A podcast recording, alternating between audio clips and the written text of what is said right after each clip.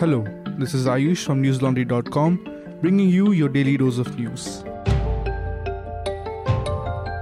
Today is Wednesday, the 18th of September, and it's the day when the Supreme Court pulled up the central government on the number of deaths of manual scavengers and for not providing them with protective gear. The top court said that over 70 years have passed since India's independence, but caste discrimination persists. It said, quote, "In no country, people are sent to gas chambers to die.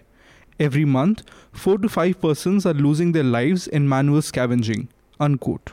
A bench headed by Justice Arun Mishra was hearing the centre's plea, seeking review of its last year's verdict, which had virtually diluted the provisions of arrest under the SCST Act. The apex court asked Attorney General KK Venugopal, appearing for the centre, why masks and oxygen cylinders are not provided to people who are engaged in manual scavenging and cleaning of sewage or manholes. Venugopal told the bench that no law of tort, which deals with civil wrong and its liabilities, is developed in the country, and the magistrates are not empowered to take cognizance on their own of such incidents. Petrol and diesel prices were hiked on Wednesday by 24 to 25 paise per litre as a fallout of turmoil in global oil markets following drone attacks on Saudi Arabian crude oil facilities. Petrol price was increased by 25 paise per litre to 72.42 rupees and diesel by 24 paise to 65.82 rupees in Delhi, which is like a national benchmark according to price information available from the state-owned fuel retailers. This is the biggest single-day hike since the July 5th budget of Finance Minister Nirmala Sitaraman that raised rates by almost 2.5 rupees a litre due to an increase in excise duty on the fuels. Following the drone strikes on Saturday, international oil prices rallied nearly 20% on Monday, the biggest jump in almost 30 years, as the attacks halved Saudi Arabia's output. The Donald Trump administration has been urged by a group of 44 lawmakers to reinstate India as the beneficiary of the duty-free import scheme for developing nations. The United States has suspended India from the list of beneficiaries under the Generalized System of Preferences, or the GSP, in June this year. The House members wrote a letter to the US Trade Representative, Robert Littheiser. It was signed by a group of lawmakers that included 26 Democrats and 18 Republicans. The lawmakers said that after the termination of GSP to India, the costs for their constituents are growing every day. According to Hindustan Times, latest data by the Coalition for GSP shows that India losing the trade preferential status meant that American companies lost about $30 million in July. India has been the largest beneficiary of the GSP program, which allows certain imports from 120 countries to enter the United States at zero tariff. India sold an estimated $6.3 billion worth of goods to the US under the program in 2018. After a cabinet meeting on Wednesday, Union Minister Prakash Javadekar announced that the central government has approved a 78-day wages as productivity bonus for railway employees. Productivity-linked bonus is being given to railway employees in the 6th consecutive year. The move is likely to benefit 11 lakh employees and would cost the exchequer 2,000 crore rupees, Javadekar said. The minister also described the bonus as quote-unquote a reward for productivity and said that it will help the government maintain high levels of motivation among railway personnel. The productivity-linked bonus, or the PLB, was introduced by the Indian Railways in 1979. BJP MLA Raja Singh from Hyderabad has announced the creation of a vigilante army to deal with traitors and quote-unquote send them to hell.